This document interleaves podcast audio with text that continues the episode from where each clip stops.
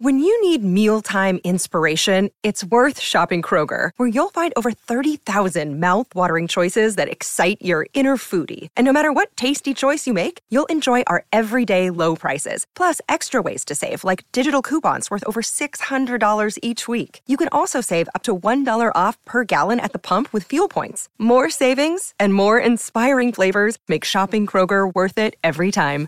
Kroger, fresh for everyone. Fuel restrictions apply. Welcome to the New Books Network.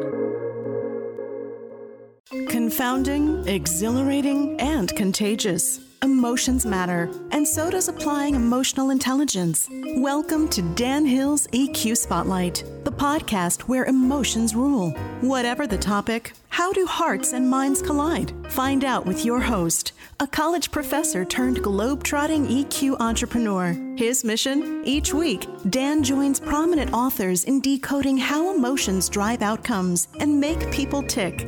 Now, on to the show. Hello, everyone, and thank you for joining me for the 79th episode of my podcast, Dan Hill's EQ Spotlight. The series appears here on the New Books Network, which has as its motto, sharing knowledge so people can thrive. Today's topic is confident money. I'm joined by Nika Kabiri. She is the author of Money Off the Table, Decision Science, and the Secret to Smarter Investing. The publisher is Houndstooth Press. Nika teaches decision science at the University of Washington and is the founder and owner of Kabiri Consulting LLC, where she uses decision science to help businesses grow. Welcome to the show, Nika. Thanks for having me, Dan. Looking forward to it. I have lots of questions for you. Uh, do you want to give us a brief overview of the book? Yes, it's um, sort of uh, secrets to making the right decisions when you are investing as a personal investor.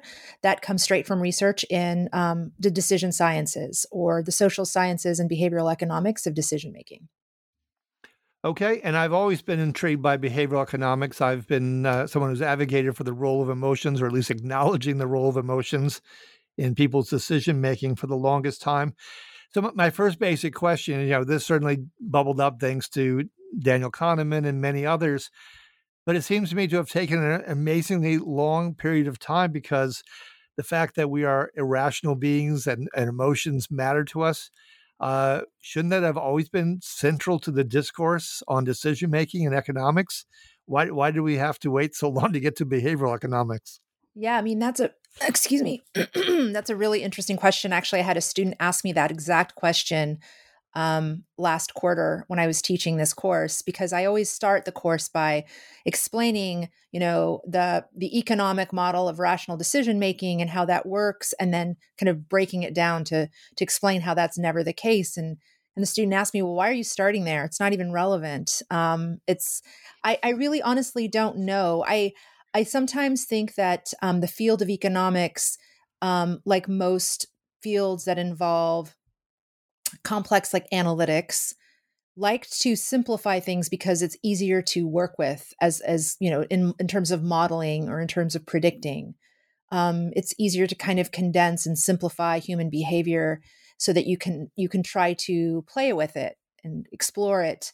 Um, but also there's there is this kind of assumption that I think we do this in our everyday lives too, where um, we know we're not making rational decisions. We know in you know theory that other people aren't making rational decisions but when we try to understand decision making we automatically default to a rational model. Like you know why are we exiting afghanistan the way they we are? Like it's why did things happen there the way it ha- they have? As an example um, we like to come up with rational explanations because our brains just kind of go there when in reality i'm sure a lot of what happened was not rational either. So i think it's part just this simple economic modeling and part that's just the way that we um, we try to find explanations and things by looking for connections and then that analytical system you know system two thinking kind of steps in and we we are really rational about it Sure. Well, I say yeah. that in part because if you go back to Adam Smith, not only did he do his work in economics, but he was interested in moral philosophy. And so, way back in the day, there right. was someone who very much recognized that emotions were going to be central to this. And then one of my favorite quotes has always been from J.P. Morgan, who said, it, "A man, and we should update it to a man and a woman. A man makes a decision for two reasons: the good reason and the real reason." and of course, the, Right. the real reason tends to be pretty emotionally laden at times. So, when you do your work for investors, uh, and maybe it's also businesses at times, um, what do you see as as you know? Where do you start with people? What what kind of uh, ground rule problems do you see that you have to try to uh, clean up or, or recast their their thinking on investing? Yeah, so I really primarily work with businesses and helping them um, make the right decisions. Um, Tony Sablon, my co author, is the wealth advisor, investment planner who works with investors. But I think we both, and we've had many conversations about this, start in the same place, which is trying to help, help people identify their end game, which is, you know, surprisingly not as clear for a lot of people as one might expect. Um, you might think that if someone's coming to somebody like me, a consultant, to um, enlist their our help, that they have a very clear idea of what they want and where they want to end up and what they want their last few moves to be. Um, they they might, but they are not really connecting it to um, the the needs that they immediately have. So I often have these really much longer conversations than expected about where do you want to end up with this? What are you going to do with this? Um, this insights that I'm sharing with you. Where, where do you want to go with with the, the the consulting work that I do with you? And um, that you know, I always start with the at the end because it's not as clear as as a lot of people might think. And then you just sort of work backwards. Okay, to get there, what do you need to do? Um, what kind of decisions do you need to make in order to make sure that's your that you know what you want those last few decisions to be will you know have a great the greatest chance of happening Well, I have to confess here, my father ended up doing the same intervention for me because about five years after I started my company, uh, he said, "So, what do you think you're going to need to retire on?" And I just threw out a number, and he right said, "Well, let's let's do the math. Let's assume you retire at such age, you live to this age. Uh, that doesn't actually leave you a whole lot right um, for a very nice lifestyle if you start figuring out your your actual costs." Is it that it's the bandwidth and they're so busy that they haven't looked at the in game that they it, it puts extra burdens or requirements on them that simply the discipline the uh, financial literacy is maybe a little bit lacking or overshadowed by other things they're dealing with. What i mean i'm not trying to take away your job by any means but i'm wondering uh, what it is that you think is setting up this predicament for for your clients? Right well i think to to do it well you have to be able to predict pretty well. Like you have to be able to predict what your situation could possibly be in retirement what the world might look like um, you know what other people in your life might be doing at that time when you're about to retire and predicting is so hard and it's so uncomfortable we're terrible at forecasting we're terrible at using um, probability or the laws of probability to assess likelihoods of various things happening in the future and assessing risk properly. It's just hard. And if you haven't really taken statistics, not just one statistics class in college, but if you don't really understand it, it's really hard to employ it in your everyday life so that you can do that kind of predictive analysis and come up with like three potential scenarios or you know here's here's the kind of situation that i think is reasonable for me to be in and um, and I think that's really it. We kind of just go with our guts whenever things get a little bit, when they require more work, when they require a lot, when they involve a lot of uncertainty, as the future does. Um, so they just, we just kind of revert to more myopic thinking or more short term thinking because it's easier to grasp and understand. Okay. And and speaking of uncertainty and forecasting, um, you know, I don't think I'm the only person who's watched the Big Short movie, Right. um, or knows that um, only a few people, and it seemed to me that to uh, tilt more toward women who were more prescient about the problem we're about to start, you know, step into in the Great Recession. Why is it that so few people on on Wall Street and so forth seem to have been very good at modeling that one, for instance? Why, um, why were some good at modeling it? No, well, so so bad. They they they bad. mi- Yeah. they yeah, they missed it. Most of them, it seemed to be. Well, I think. Well, I think I, I like. Well, first of all, the ones that were good at modeling it were were um, very much not neglecting probability, very much objective and analyzing it as a problem. I think there was probably a lot from the movie, from what I understand of what went on. There's probably a lot of confirmation bias going on, which is that Yeah, you know yeah. people just sort of wanted to believe that they were, you know, they were riding this this great you know wave into wealth and things were going to be great and and it's really um, unsettling to see evidence that contradicts what you already believe, especially when your belief is kind of feels good. You know, things are going great. Sure. That, well, I mean, you can lean in or you can lean back and try to get perspective. Um, but, you know, I, am not uh, the expert that you are by any stretch of the imagination, but it doesn't take a lot of history reading to see that uh, about every, what, six to 10 years, uh, no more than that, uh, you know, we, we encounter the next pretty major dip typically. Yeah. Um, yeah. So, I mean, yeah, I think eh, the thing about bias is that we don't know we're doing it and we aren't aware. And yep and we could study it. We could you know be really great students of behavioral economics and understand how all of these things work but we're also human and so we're just susceptible naturally. I'm i'm susceptible to confirmation bias. I do it all the time. Um, i'm better at catching it but it doesn't mean that i'm better at preventing it. So you know it's true of any aspect of life Sure. Well, I think I think we're all human here. So, um, Let's hope. Speak, yeah. Speaking of human, I've always loved this quote from uh, Kierkegaard, the Danish philosopher, said, mm-hmm. "Out of the twisted timber of humanity, no straight thing was ever made." Mm-hmm. I know one of the things that financial advisors have particularly tried to do since the Great Recession is to get a little bit better sense of their investors, and the term most often used is, you know, risk tolerance or risk aversion. It could be risk savvy but I'm curious in those tests, what I've read, maybe I'm wrong, that uh, they're trying to apply psychological models a bit more, including the big five factor. That's five personality traits, sometimes known as OCEAN, because mm-hmm. it refers to openness to experience, conscientiousness, extroversion, agreeableness, and neuroticism, which sometimes gets restated as emotional stability. Mm-hmm. Have you used those tools at all? Have you found them at all useful? If you have, uh, what's your perspective on that?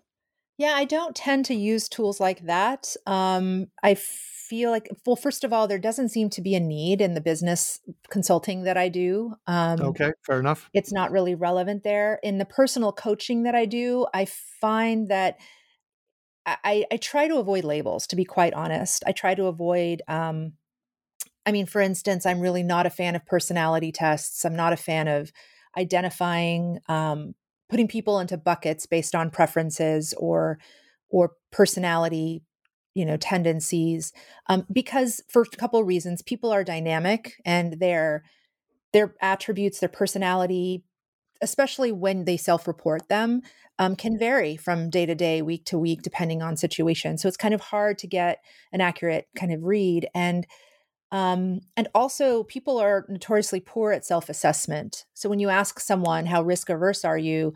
Um, a lot of times their answer doesn't really align with objective data. Like, you might not, you might, they might say, I'm not risk, I mean, I'm not risk averse at all. I'm ready to go for it. But if you look at their everyday lives, a lot of the time, their behavior doesn't doesn't really reflect that. Um, and re- there's a lot of research on how people are not great at assessing themselves or understanding who they are. So um, yeah, just people being complex, I not wanting to, you know, put them in a bucket and then let that that label kind of then shape my perception of them, then bias my perception of them. I don't generally find that useful. But that's okay. my line of work. Yeah. Sure. No, that's fair enough. I certainly agree with you utterly on self reporting. Uh, mm-hmm. Uh, I, I, think that's uh, highly dubious. Um, you know, if if someone was to use such a test and begin to include others and get a little bit more of a 360 view, per, perhaps. Yes.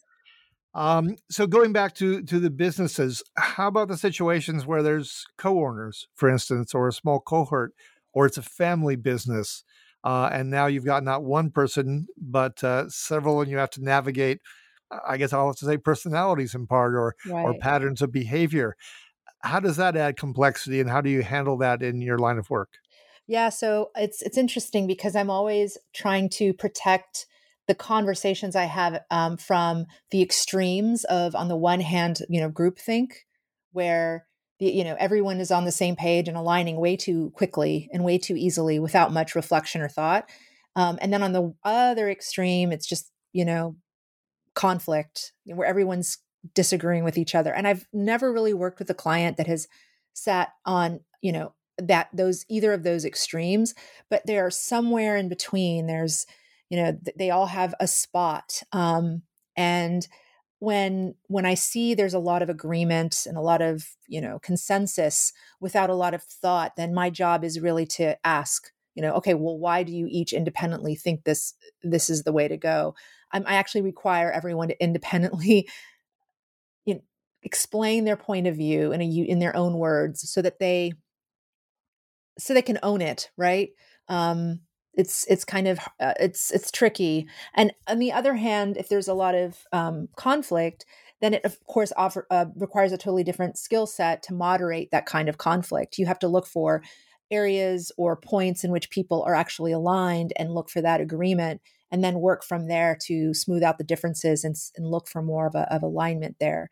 Um, i think that working for so many years as a researcher and having to moderate like focus group interviews or conversations among people that um, where there is a lot of tendency for um, groupthink and consensus without real thought and some in some interesting instances you know just blatant argument in the middle of a focus group interview um, i think those skills have come in really handy as i consult with my clients well, that, that sort of negates my next question because I was going to ask you, as you've been in this field, you know, if you felt like certain uh, skills or certain vantage points have really uh, honed themselves over time. So you, it does sound like you came in with an advantage, but nevertheless, maybe there's been some evolution in your thinking how you approach these situations. Yeah, yeah. Um, I think uh, you know when when I when I think about how my thinking has evolved or the way that my work has maybe evolved me as a person um, so much of my work is involved in it involves doing statistical analysis working with numbers working with statistics trying to predict um, you know likelihoods of things trying to minimize risk. I mean i really am in the business of miss of risk minimization. That's kind of what i try to do. Um, but I think I've found that that probabilistic thinking, like thinking in terms of probabilities, when I've, I've, applied it over the years more and more and more to my everyday life, it has really been beneficial. And what I mean by probabilistic thinking is, um, eh, you know, if I make a decision like should I get a COVID vaccine, um, it's it's much I'm much more likely to think in terms of okay, what are the likelihoods of you know bad things happening if I do, or bad things happening if I don't, good things happening if I do, good things happening if I don't, um, rather than thinking in absolutes like it's it's you know 100% a bad idea, 100% a good idea. Um, it forces me to look in the, the gray of things, not just when I'm thinking about health issues, but also like should I have pizza for dinner? Should I have salad for dinner? Um, should I, you know, I don't know, take my friend to the airport? Should I not take my friend to the airport? you know, um, I when you apply likelihoods or thinking about things in terms of likelihoods and assessing probabilities, somehow you end up making decisions that are, yeah, you're more confident about. Okay. Um, at least one more question before we get into some very specific chapters of the book.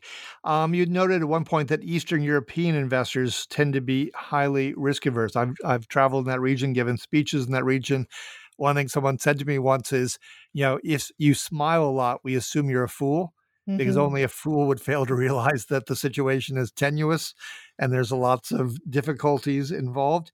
Have you, and I don't want to go back to the conversation around the big five personalities exactly, but as you look by region or by age or even by gender, are there least some guidelines you begin to keep in mind? It sounds like, at least in terms of region, you do see differences between Americans and Eastern European investors, for instance. Yes, yes. Um, and also, not just investors, but in CEOs. You know, the, okay. the way that they make decisions is very different um, in different cultures different countries like in the united states we're much more decisive and the, you know the boss makes the choice he makes it very quickly but he's allowed to pivot whereas in other countries japan being an example um, it's a consensus. Decisions are made by the group, and there's a lot of deliberation that goes on before the decision is made. But once the decision is made, there isn't a lot of pivoting. There's no, you know, we've all agreed this is the plan. Let's stick to it. Um, so there are a lot of differences there. So the the rule that I follow is make no assumptions. I mean, if you aren't considering either cultural or subcultural influences on the decision making of any person or group, then you may be missing something. And even in companies and organizations, I really try to pay attention to the culture of the companies that I help. You know, the the the way they communicate with each other, the values they have, the way they like to work, um, how responsive they expect me to be. All these little cues kind of tell me what their subcultures are like and how they make decisions. It really all does make a difference. It's not just okay. country by country. Yeah. Sure. Um, well, I'd once done a study where it was just a very limited sample, and I was looking, it was all investors, uh, fairly wealthy between their 50s and 80s.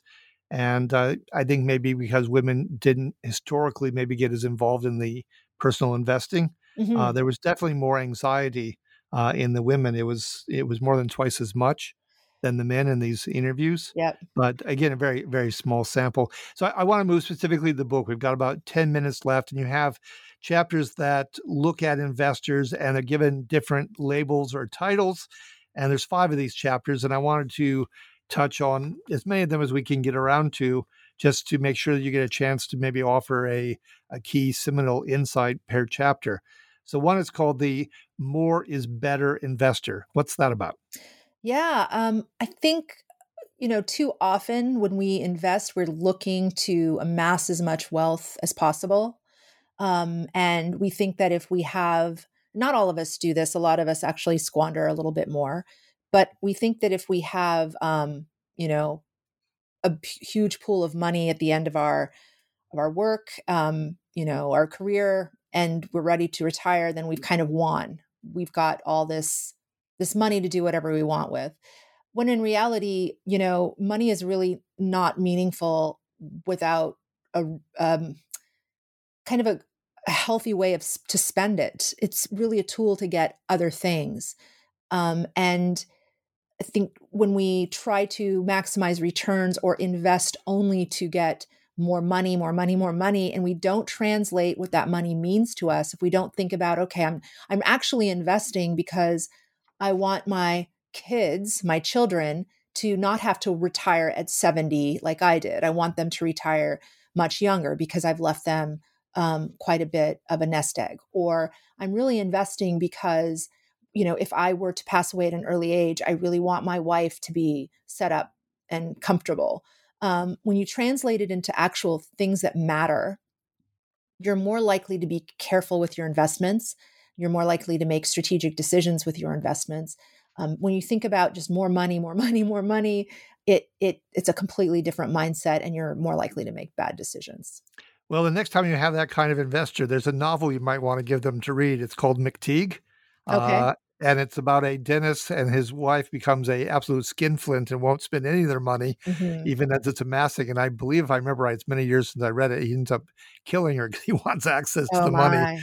Um, but uh, anyway, it's it's certainly a dramatic novel, and uh, maybe that kind of investor would find it interesting. You can just right. slip it slip it under their door, you know, in the middle in the middle of the night. Just it just showed up somehow. Right. Uh, another one is the hottest trends investor. Tell us about that. Oh yes, so there's a lot of FOMO going on in investing. Um, there's a lot of fear of missing out.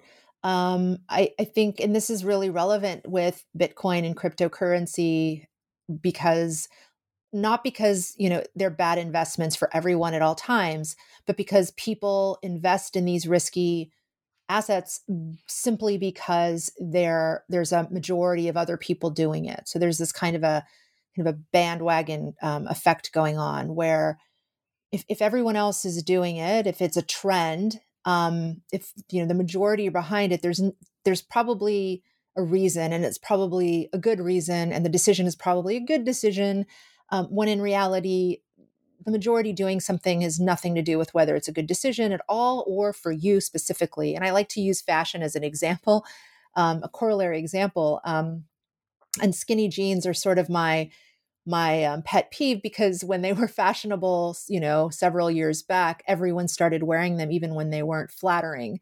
And, you know, rather than choosing an option that made you look better, which is the whole point of fashion. A lot of people were choosing to wear these jeans because everyone else was wearing these jeans. Um, and you know, trends can often lead you down the wrong path. It's true in investing as well. If you do things because everyone else is doing them and that makes you feel safe, sure, it makes you feel secure because you're in it with everyone else, but that doesn't make you actually secure. It's just a feeling.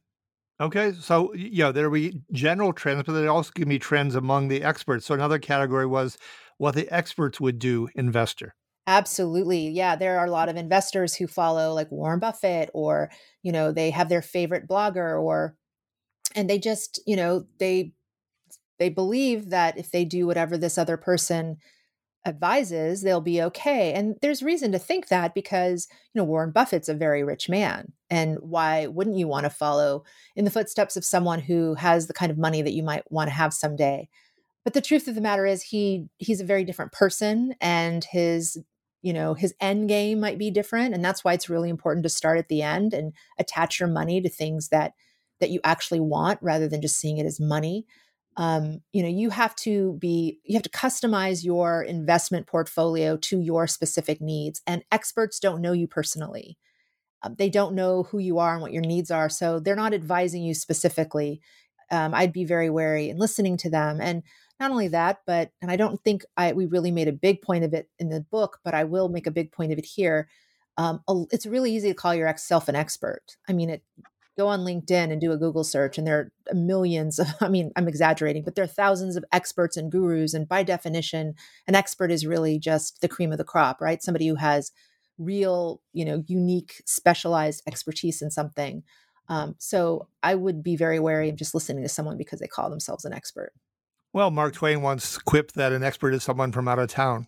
Yeah, exactly. Yeah, so if that's that all, if that's all it takes, that, that allows quite right. a few of us to become an expert, at least uh, oh. in some jurisdictions. And Naomi Judd once said, "What was it? An expert is just someone with slides." Ah, yes. Yeah. Um, so we got a couple more here. One was the, the do something investor. Yeah. So this goes back to the leaning in and uh, that we talked about um, in another conversation. So the do something investor feels like if they're doing something, they're okay. Um, they're they're you know, especially if they feel like they're, I don't know, not not investing at all and suddenly freaking out because their friends are investing and and they feel like they have to do something.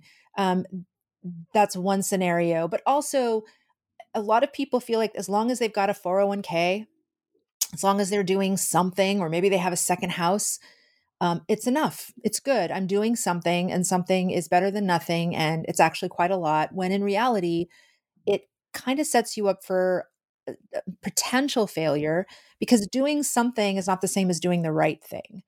Um, but again, because investing is scary, it's fraught with uncertainty. You can't predict the future. You don't know if you're really going to make the right choice. People like to default to just, you know, set it and forget it. Just do something minimal and and just tell myself I've I've done it and then forget about it.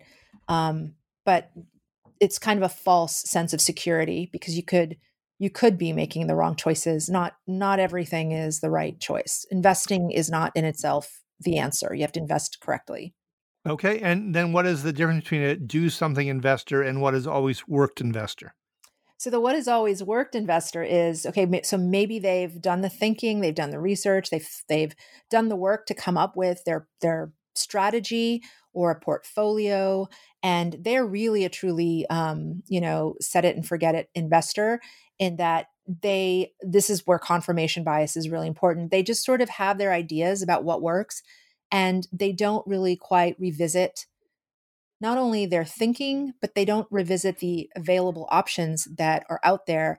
Um, a lot of tools that are available for investors um, today were not available years ago. A lot of them have regulations that didn't exist years ago. Um, so people who years ago were told, for instance, that investing in life insurance as a you know using life insurance as an investment vehicle is absolutely the bad idea may not be um, aware of ways in which these vehicles have changed or these tools have changed that might actually suit people of a certain income bracket um, and you miss out on those things if you just set it and forget it if you if you don't revisit your thinking if you don't challenge your old assumptions and if you don't constantly or at least moderately constantly research what's what's available because it changes Okay. So one last question just to bring us to the contemporary area. Seems to me that and I'm an amateur in these things, but Jerome Powell has a, a because obviously the Federal Reserve Board is, you know, following his predecessors, has intervened massively in the markets in recent years. Uh, you know, we're on to a decade of this at this point, and yet to back off very much since jitters through Wall Street. how in the world is someone in that role supposed to uh, navigate this? What what's the future look like to you? Um, it looks about as uncertain as it usually does. I think.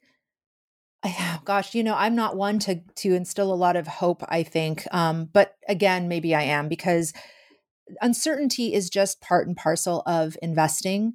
It's part of life. And I think we often assume we have more certainty about our situations than we actually do, or that we have more control than we actually do. So if you can prepare for you know all possible scenarios to the best of your ability if you can predict you know the worst the best scenarios and try to invest offensively and defensively to you know earn more money and also protect the money you've earned then you'd be better off no matter what the circumstance, no matter what the Federal Reserve is doing. Um, just um, you know, assume that uncertainty is a it's just a part of life. I mean, it's is, a given. Yeah. Okay. Yeah. So I want to thank you, Nika, so much for joining me today. Uh, this has been episode number 79, Confident Money. My guest, Nika Kabiri, along with Tony Sablich. They are both the co-authors of Money Off the Table, Decision Science, and the Secret to Smarter Investing. If you enjoyed today's show, please give it a rating or review on iTunes. You can check out other episodes by going to my company's website at the obligatory three W's and sensorylogic.com or go to the New Books Network, type in Dan Hill's EQ Spotlight, and the other programming will pop up. Finally, I like to conclude every episode with an epigram. In this case, I couldn't resist one from Benjamin Franklin, who said, an investment in knowledge pays the best interest.